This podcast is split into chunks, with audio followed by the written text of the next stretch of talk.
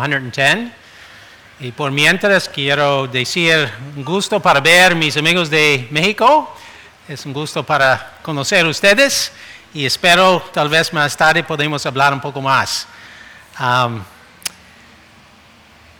I wanted to thank you for your prayers for us over the last few months. We've um, lots of things been going on, and um, we're just thankful for the prayers of God's people. Uh, we were able to go to Peru in January, and um, uh, while we were there, we were wondering if we were going to go because Peru was going through some political strife, and we weren't sure if we would actually be able to get where we had to go. But uh, it was just to give you an idea. We flew in on the way home, we flew into Lima, and we had a friend there who picked us up at the airport, and he's because we weren't sure if we should leave the airport because there was a lot of unrest in the city. And um, he said, No, no, you're okay. There's nothing around where you're going. So he took us there. And you have to remember, Lima is around, I think there's around 12 million people in Lima, so it's a good sized city. So he, he takes us there, brings us back to the airport later in the day. So instead of waiting 12 hours in the airport, we got to rest, get back to the airport. Next day, I'm looking at my phone, checking the news on Peru. All the protests had moved, guess where? To the airport. So thanks to God, we, we got in and out and we were able to have a little break. But, um, and then I was in Bolivia, and again, there were protests. Uh, the teachers were on strike, and when they strike, they close all the roads. Um, but they don't strike on the weekend or Mondays. I was traveling on Monday, so I got to go free. so just thankful to see God um, watching over us and um, providing for us. I'd like to take in the next few minutes to look at this psalm, Psalm 110. And um, we're gonna, I'm going to read through it first, then we'll open with a word of prayer and think of a few thoughts from that. So, Psalm 110, um, follow along in your Bibles, please. It says, The Lord said to my Lord, Sit at my right hand till I make your enemies your footstool. The Lord shall send the rod of your strength out of Zion. Rule in the midst of your enemies. Your people shall be volunteers in the day of your power. In the beauties of holiness, from the womb of the morning you have the dew of your youth. The Lord has sworn and will not relent. You are a priest forever according to the order of Melchizedek. The Lord is at your right hand. He shall execute kings in the day of his wrath. He shall judge among the nations. He shall fill the places with dead bodies. He shall execute the heads of many countries. He shall drink of the brook by the wayside. Therefore, he shall lift up the head. Now, let's just take a moment before we start looking at this to ask God to help us to, first of all, be, be able to listen.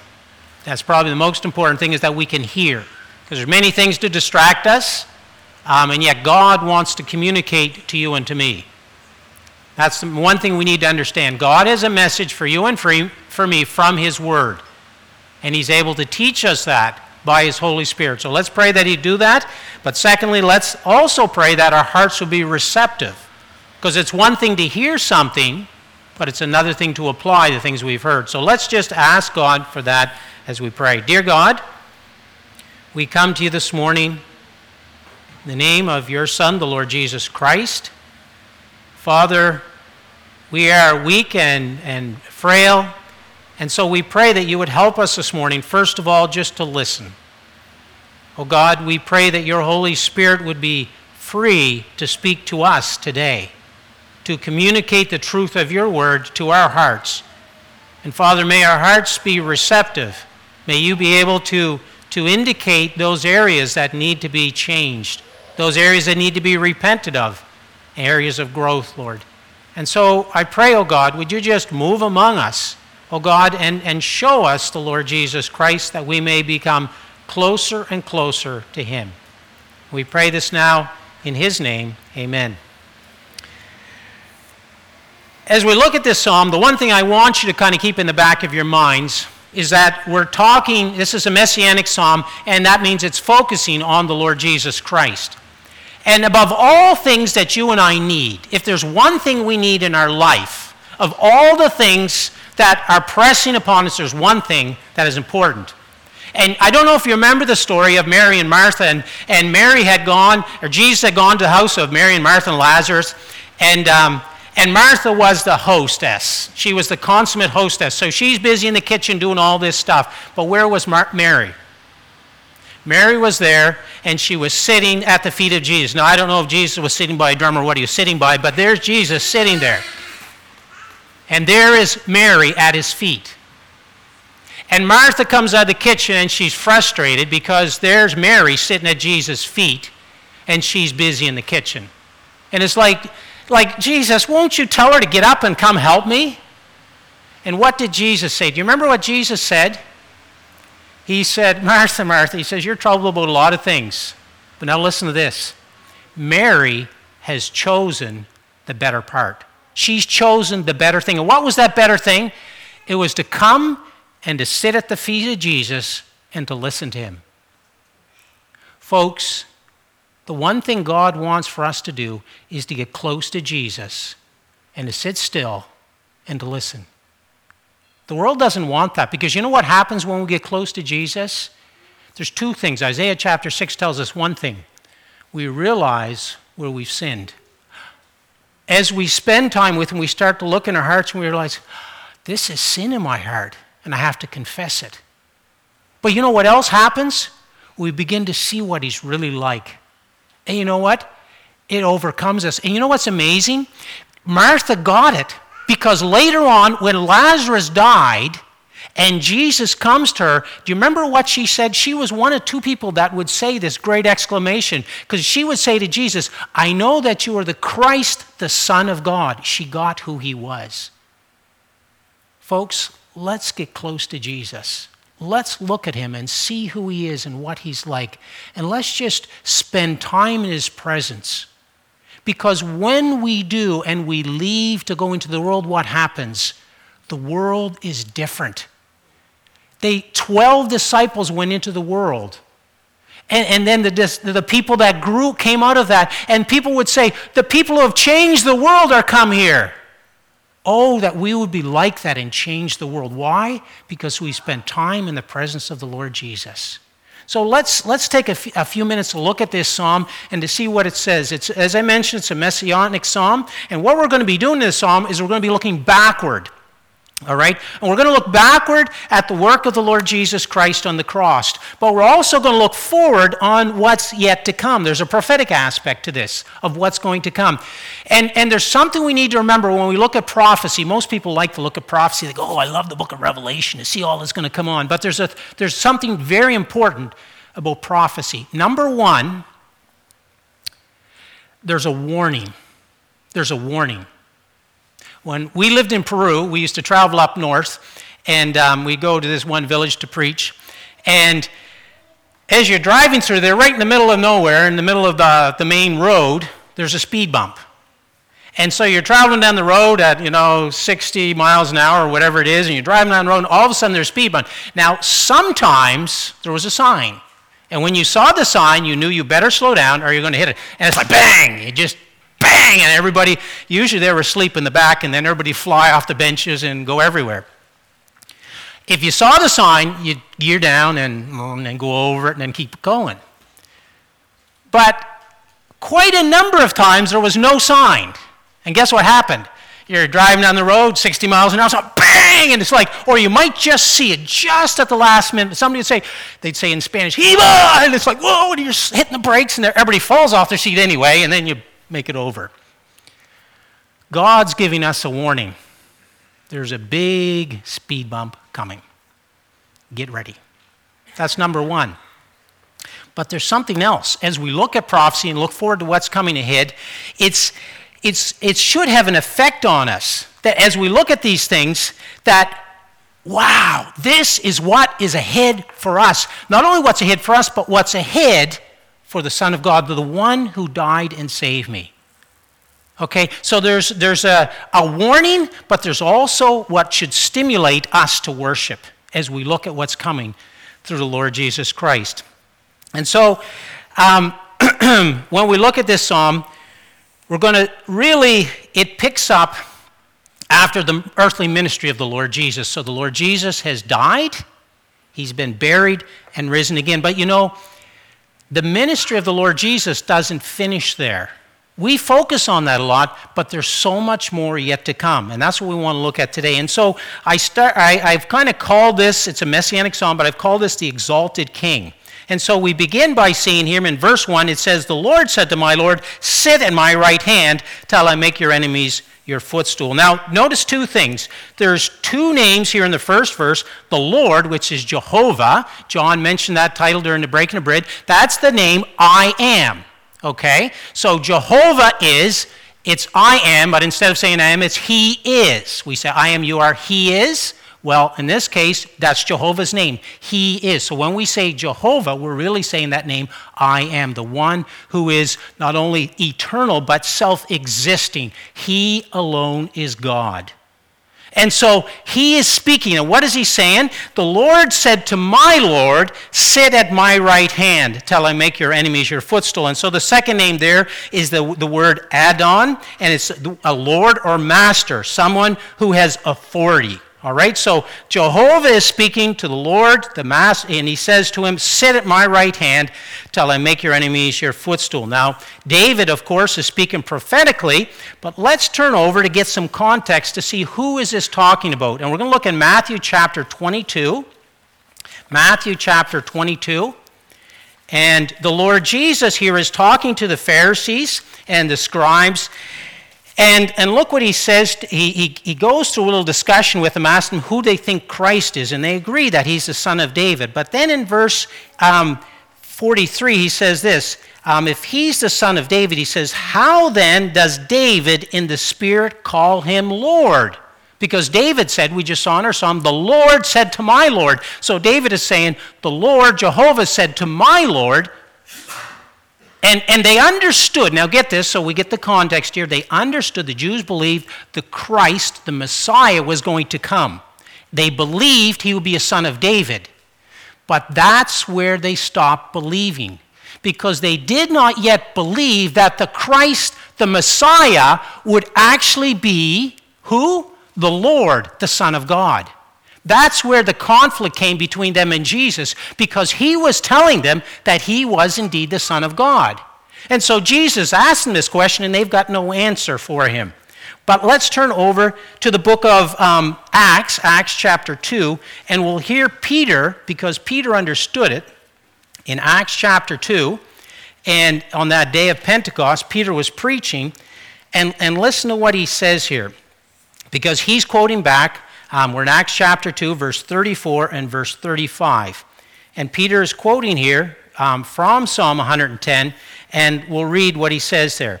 He said, For David did not ascend into the heavens, but he says himself, The Lord said to my Lord, Set at my right hand till I make your enemies your footstool. All right, so he's quoted that, and he's telling them that this is what the Lord had said. But now look at verse 36 because this is where it really comes home. He says, Therefore, let all the house of Israel know assuredly or know for sure that God, Jehovah, has made this Jesus whom you crucified. Who did he make him? Look what it says there. It says he's made him both Lord and Christ. Oh, they believe the Christ part, that there would be one who would come would be Christ, but he wasn't just Christ, he's Lord. All right? That means he's the Son of God. And that's where they ran into problems. They did not want to believe that he was the Son of God. But the truth is, if he were not the Son of God, there would be no salvation for anyone. He had to be the Son of God to be able to come and to die in our place. And so Peter says this that this is the eternal Son of God. And now I want to touch on this very briefly because sometimes we, we get this mixed up in our head. And, and John actually touched on us. He did a good prelude to what I want to touch on this morning. When Jesus rose and went to heaven, he's seated right now, we see this, at the Father's right hand. And something new happened. What happened? Well, Jesus ascended, and the Father is inviting who to sit at his right hand? He's inviting the Christ, the Son of man, to sit at his right hand. Now, why do I make this distinction? Because Jesus always was and always is and always will be the Son of God. He always had all the glory that there ever is as the Son of God. He never, ever lost that.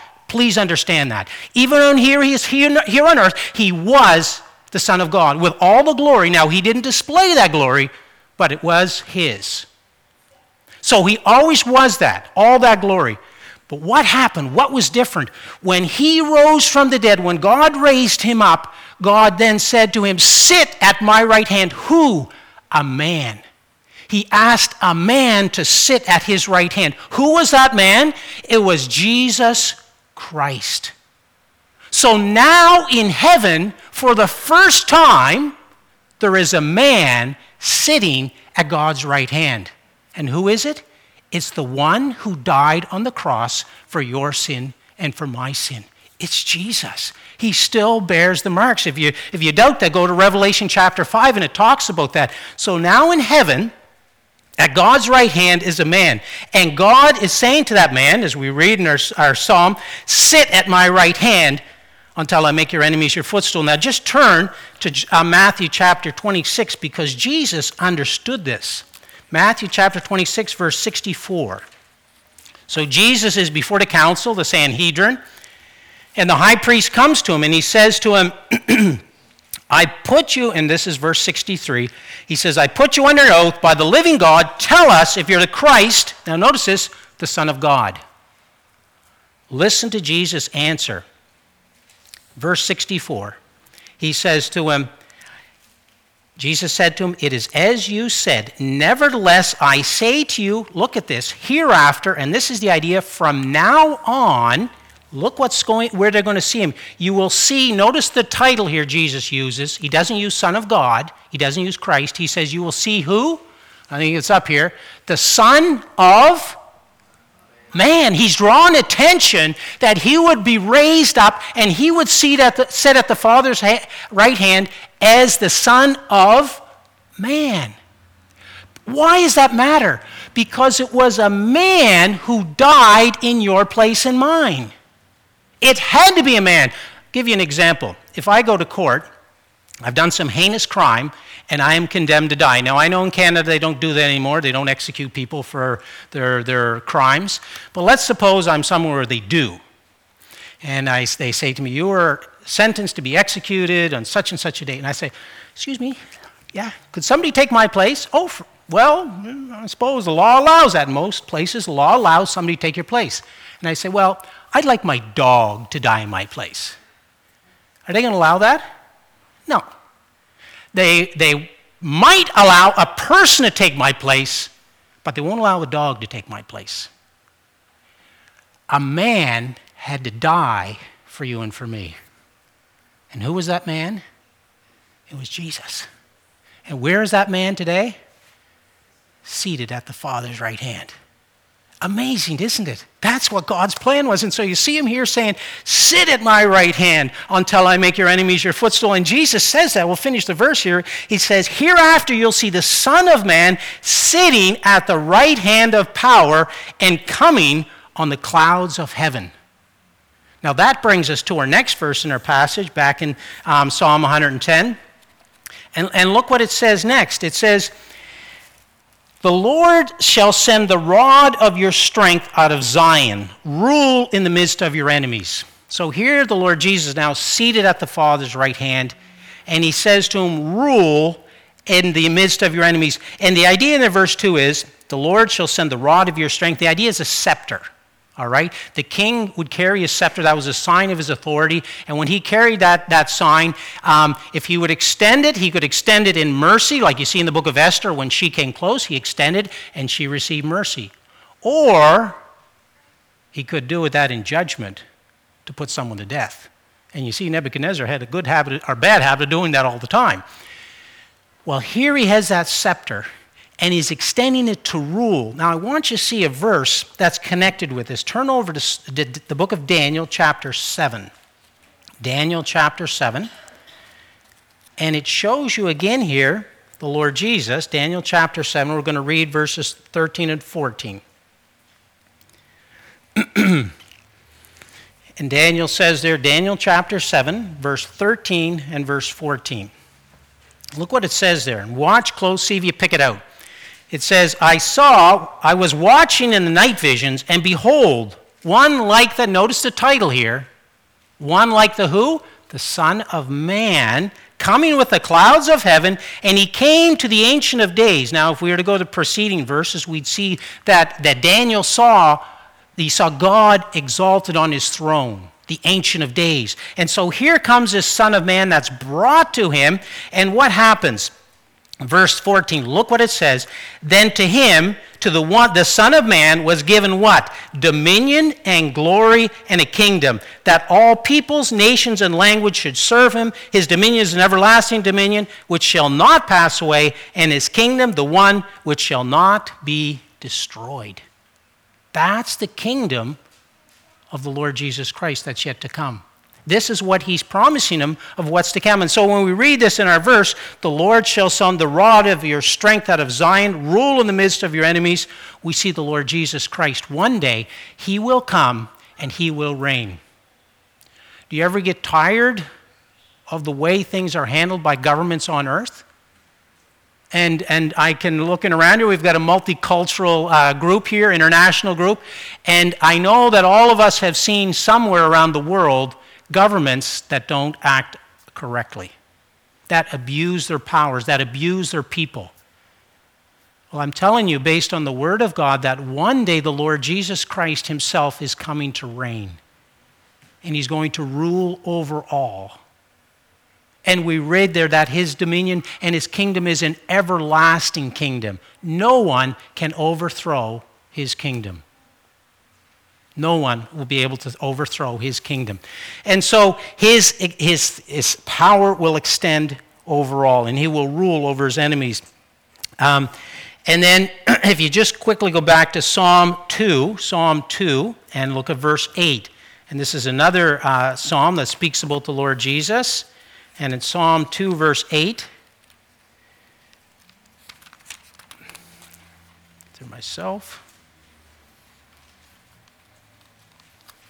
says there, listen to it, it says, um, the Father is speaking to the Son. He says, Ask of me, and I will give you the nations for your inheritance and the ends of the earth for your possession. So one day the Lord Jesus Christ will, refer, uh, re- will rule over all.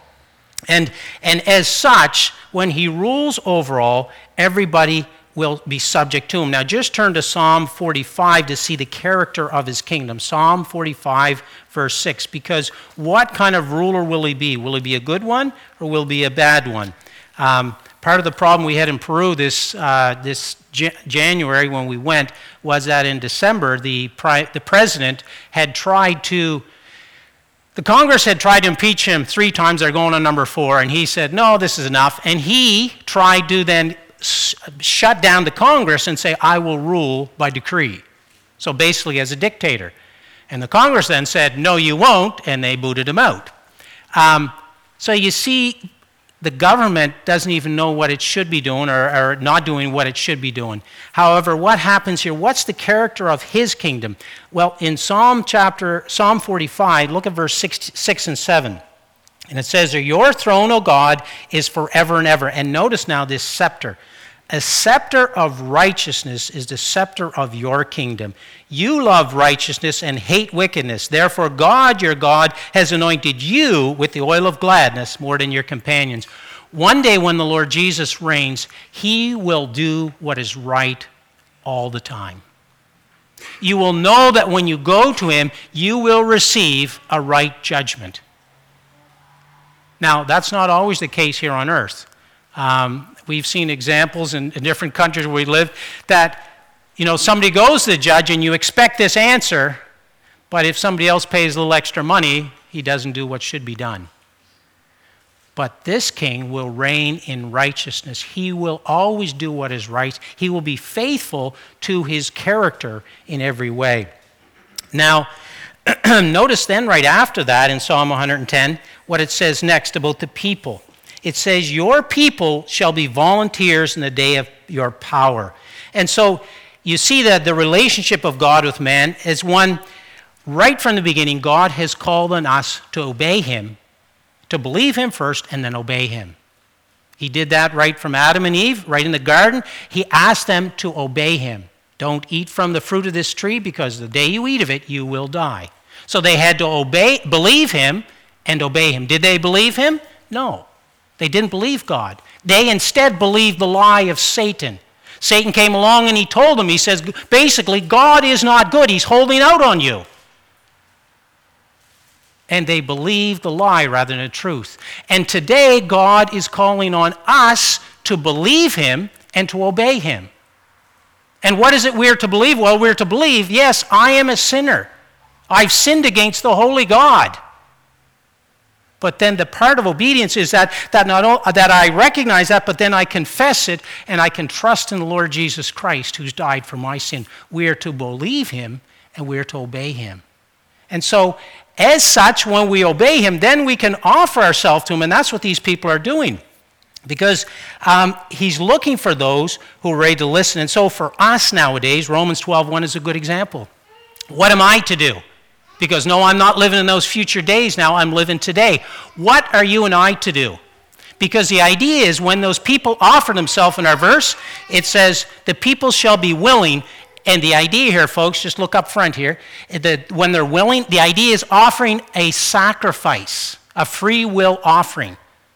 They're offering themselves to God. Well, that's what God wants from you and I. Romans chapter 12, verse 1 says, I beseech you, therefore, brethren, by the mercy of God, that you present yourselves, that you present your bodies a living sacrifice. So he's not asking us to cut our throats and to die. He's asking us to present our bodies as a living sacrifice. You know something? I won't step on the tail what I thought of it, but pretend that I step on this, and this is the altar. If you read through the Old Testament, especially in the book of Leviticus, once something went on that altar, once it went, was given to God, it was holy and it could never be taken back again. It was His. And once I present my body as a living sacrifice, it's not mine anymore. And that verse is true. It's no longer I that liveth, but the Christ that liveth in me. Is that true for you? You know, some days the truth of that, the reality is we have to keep reminding ourselves it's not me anymore, it's Christ. And I have to surrender day by day my eyes, my ears, my mind, my hands, my feet, day by day. Remember that I am on that altar, never to get off the altar again. See, he's looking for willing sacrifices. Are you willing to offer yourself to God? These people did that. Are you willing to offer yourself to God as that, that free will offering? And so it says, Your people will be volunteers in the day of his power.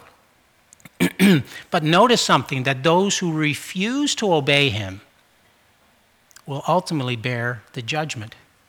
Because God is inviting us to come today. But there will come a day where he will judge all those who refuse to listen. Why? Because they've rejected him. And ultimately, they've rejected his sacrifice, the Lord Jesus Christ. And the reality is, he has nothing better to give. He's given to you and to me his very best. And one day, if we stand before him and, and we've rejected the Lord Jesus Christ, that will be really the only question. What did you do with Jesus? Did you believe in him? And if you say, no, well, there's nothing else. There's absolutely nothing else because God has given to us his very most precious um, thing. And that, what is that? It's his own son, the Lord Jesus Christ.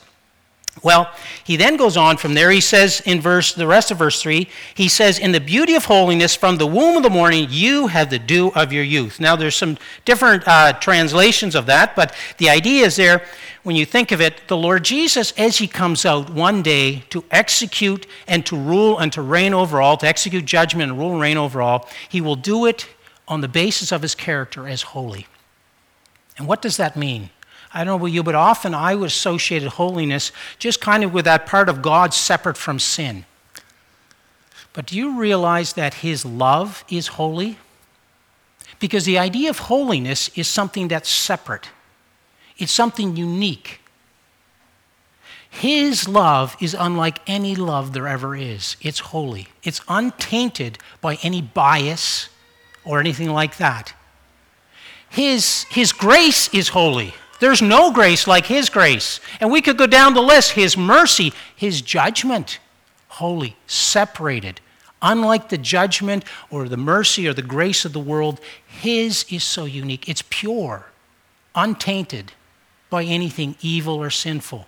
And so here he comes, and he's coming in the beauty of holiness, separated from all that would tarnish or, or mar his character. You know, when you look at political leaders around the world, and you don't even have to go very far, and every one of them has some blotches on their reputation, don't they? They fail to do something, even the very best of them. We could say, yeah, but did you hear about this? It's like, oh, yeah, that's right. But when he comes, and he establishes his kingdom, no one will be able to say, Yeah, but did you hear about this? Why? Because his record is perfect. And really, where did his record start? It started with him coming here and dying for you and for me. See, he wants us to come to him on the basis of the work that he's done. Wouldn't you be willing to offer yourself to him, someone who's died in your place? We were meeting with a couple this week and just talking a little bit about um, marriage and that.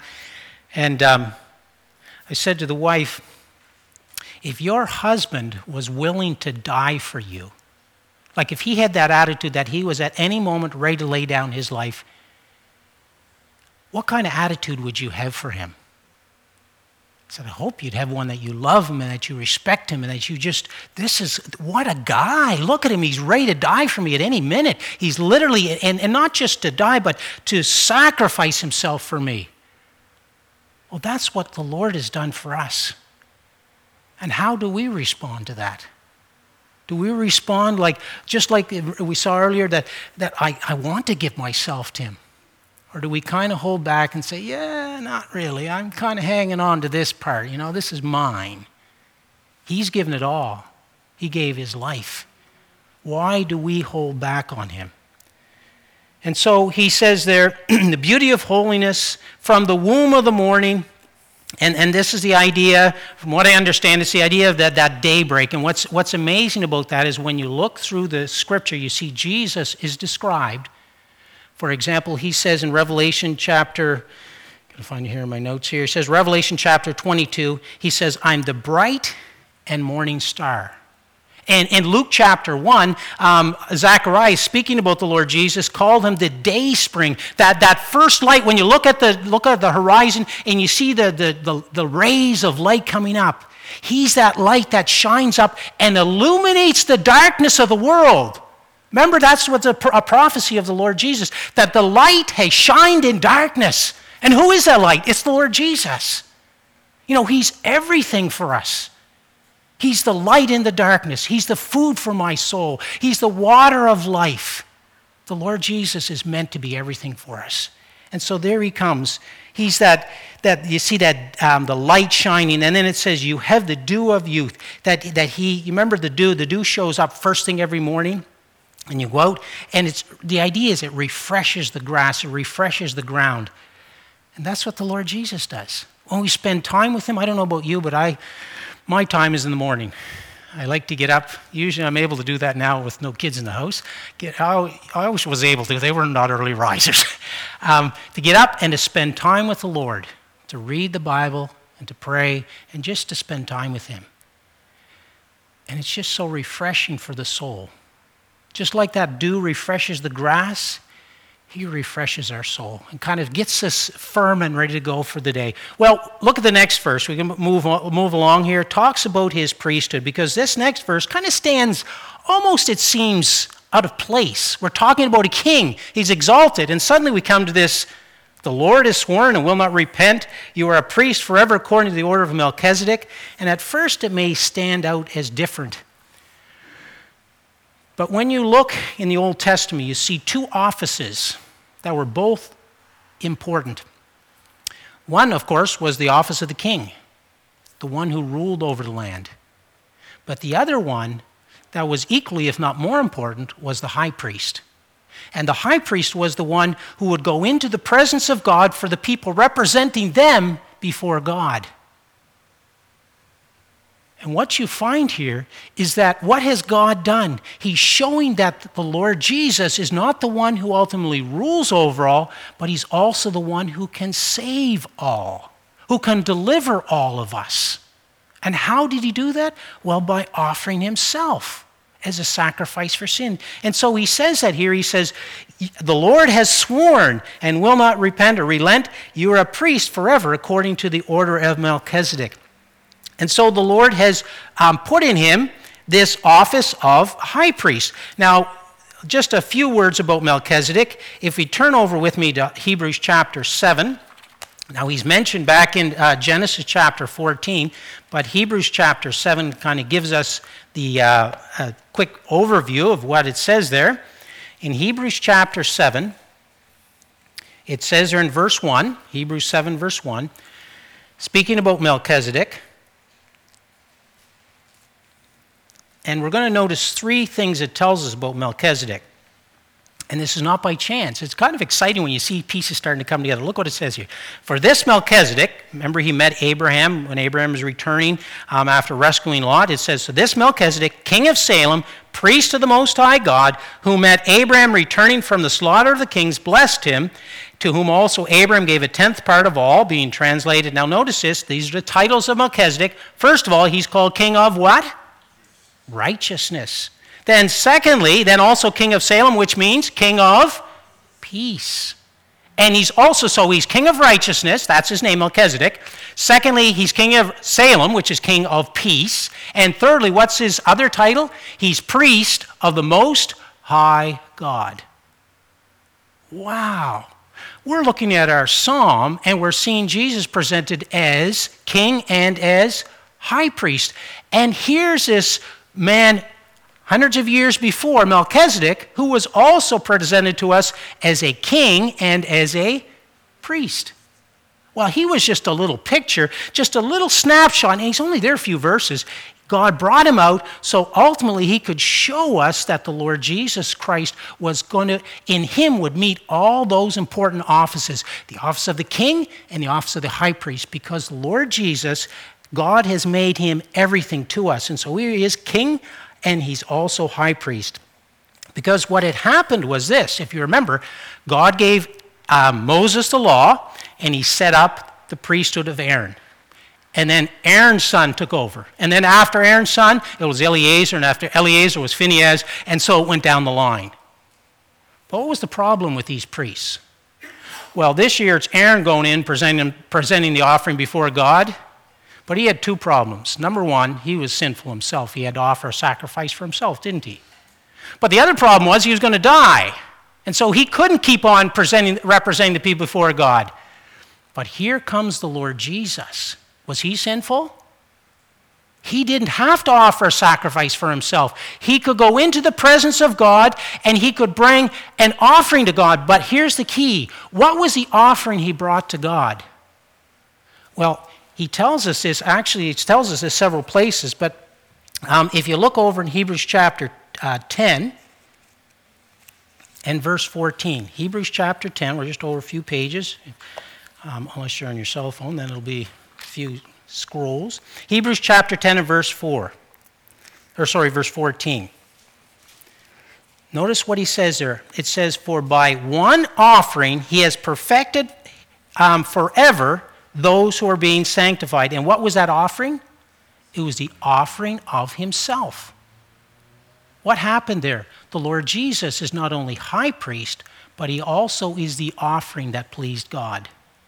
He's the one who pleased God. He is the one, when he went to the cross and he died on the cross for our sins, God was satisfied.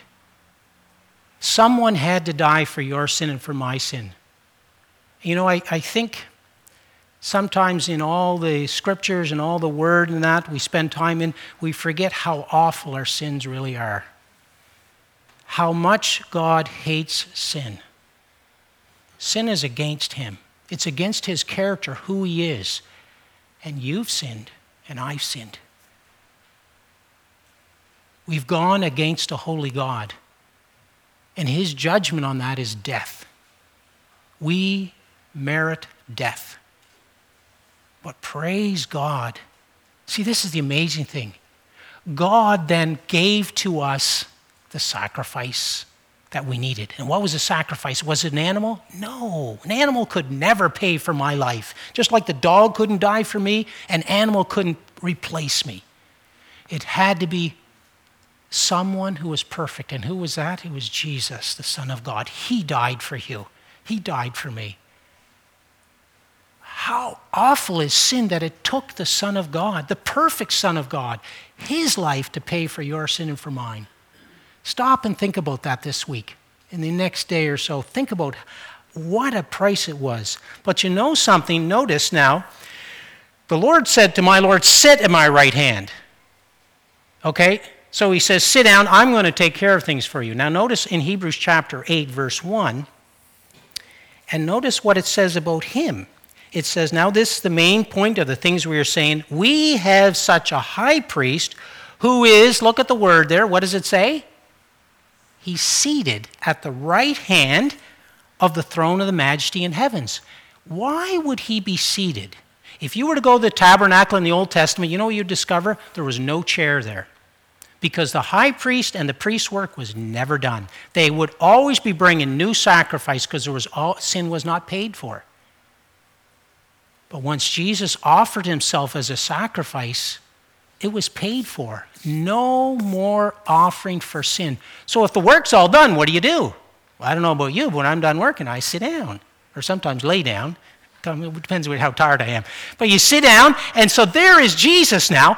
As king, he's seated at the Father's right hand, but not just as king. He's also seated there as what? As my high priest, because the work is finished. Now, go back to chapter 7, one last verse before we move on. Ch- chapter 7, verse 25. Because this promise was, he says, you are a priest forever, according to the order of Melchizedek, look what it says then. Look what he's able to do. 7, verse 25. Hebrews 7, verse 25.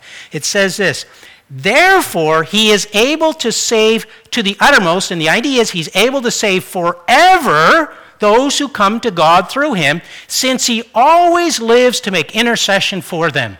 There is Jesus, seated at the Father's right hand, and his very presence, with the wounds still visible, are there to prove that he has died for you and for me. And it says he lives forever to make intercession for us. Now, please understand, I had a girl once asked me about that, and she kind of says, Is it kind of like God's not quite sure he wants to forgive us? And Jesus kind of asks, No, no, look, look, I paid, I paid, I paid. No. You have to understand that the Father and the Son are in this together. That, that when Jesus went up to the cross, it wasn't like God was standing with his arms crossed and saying, Yeah, you better do this right because you only got one shot. No, it's like Abraham and Isaac going up to that altar. And you can imagine the heart of Abraham as he went up, knowing that he was going to offer his son. Imagine the heart of the father as his son was laid on that cross and the spikes were driven into his hand. What would he have felt? If you're a father, you can only imagine what the Father felt for that to happen. Oh, you read Jesus keeps saying in John over and over, I and the Father are one. And there they've provided for that sacrifice. And so his wounds, it says, for us are pleading. And so he ever lives forever to make intercession for us. We need never doubt. And you know, I think that's as much for you and me as it is for God. Why? Because maybe I'll, I don't think it'll happen, but suppose it did. I'm in heaven and go, oh, what about that one? And then I look and there's Jesus at the Father's right hand. Everything is paid for. No need to worry. It's all been settled. And so his wound, he ever liveth to make intercession for us. Now, moving on then, we'll just, I'll just take a couple more minutes to finish up. You'll notice the last part of the psalm. Um, in verse 5, it says that the Lord is at your right hand. Now, it's saying there, speaking to the Father, seated on the throne, Jehovah, and he says, The Lord, Adonai, is at your right hand. Now, what's amazing is this title for Jesus is only used of divinity, it's only used of God. And so he's speaking about Jesus, and he says, He's at your right hand. And then he goes on to begin to describe him. And, and he tells us about him. and he says that he will come ultimately in judgment. Jesus is going to return, and there's going to be judgment. And if you read the book of Revelation, you will know, if you come to chapter 6, that at the end of chapter 6, you see that the Lamb is angry. It says, The day of the wrath of the one who's seated on the throne and the Lamb has come. Now, as strange as that is, because if you know anything about sheep, especially lambs, they don't have a, they're not mean by nature. They're not angry. And yet, here is the lamb who is angry. Why? Because of the consistent rebellion, not only against him, but against his father. And he's come to judge. And so you see in our passage, it says he will judge. He's going to judge. He, he, against those who refused to believe him. And, and you have to remember that God has waited so long for men to repent. And that's why in, in uh, Acts chapter 17, Paul would say to him that the, time has come to repent. God calls on all men to repent. And we can go out with that message that the time of repentance is now because there's a time of judgment that is coming. And you know, I won't read it again. John actually read this too for me. Um, the next passage I was going to read is at Revelation chapter 19, verse 11 to 16. And you see the Lord Jesus Christ coming and he's coming, and it says he comes with a vesture dipped in blood, and he has a name written that no one knows. And then it says, it's, what's his title? It's, his title is King of Kings and Lord of Lords. He will rule over all. There is no one higher than him. He's coming to rule and to reign over all. And, and then notice um, the next verse it says, He will judge among the nations. He will fill the body, places with dead bodies. He shall execute the heads of many countries. Just very briefly, I'll point out to you there that He's going to do what is right. You know, you look at the horrors of war around us. I, I, I was reading, been following a bit about the war in Ukraine and, and between Ukraine and Russia. And you read of all the men have died and it's just heart wrenching to think that these young men have been sent into war and they've died, and so many of them pointlessly. But how much more pointless is it to suffer the judgment of the Son of God when He's offered us salvation? There's no need to be under that judgment. He's paid the full price. And it's almost like he's loath to do it, and yet he will do it because he's, that's his nature. He's holy even in his judgment. And so ultimately he will judge. But it, as it says in, um, it's in Jeremiah, it says really that judgment is his strange work. That's not the first thing he wants to do. The first thing he wants to do is show us mercy. And so it finishes up. It says, He shall drink of the brook by the wayside, therefore he shall lift up the head. And so you see him being refreshed as he goes on. Unlike the earthly leaders, he's not going to be discouraged. You read that in Isaiah chapter 42. You know, you, you see earthly leaders, they just keep getting bombarded and bombarded, and finally it's like, I quit. Or else they lower their standard. But that's not him. He will continue on and he'll be unfazed. He's going to be faithful right to the very end, carrying out um, the judgment that God has uh, um, um, demanded for those who rebel him. And so to wrap up, I'm sorry I've kind of hastened along here um, to wrap it up here. Um, I'd just like you to turn with me to Philippians chapter 2. Philippians chapter 2, and there's verses you all know, but they're, they're always worth repeating. Because if I can finish off where we started, when we come and we, as it were, sit down by the foot of the throne in heaven, and we look up and we see there is, this, is God and seated at his right hand is the Lord Jesus Christ. And we start to reflect on who he is and what he's done. And we think about what is yet to come. How does that affect us? How should I then live in the light of what the Lord Jesus Christ has done, the life that he's offered? And remember that we're called to be like him. I'm supposed to be like him in this world. I'm to be a little Jesus in Moncton, New Brunswick. You are to be a little Jesus in Dartmouth, Nova Scotia. Imagine if we lived that out, how this world would be transformed. Jesus everywhere. Well, look what he says here Philippians chapter 2 and verse 9 and 10. With this, we will close. speaking about Jesus, how it says there in verses um, 5 on, how he humbled himself and was obedient to death, the death of the cross. But look at verse 9. Therefore, God also has highly exalted him, and he's given them the name which is above every name, that at the name of Jesus every knee should bow, of those in heaven, those on earth, and those under the earth, and that every tongue should confess that Jesus, this is where we started, Jesus Christ is Lord, to the glory of God the Father. Shall we pray? Father, we come to you this morning, this afternoon, and we're thankful for Jesus. Oh God, we thank you that you would send him into the world.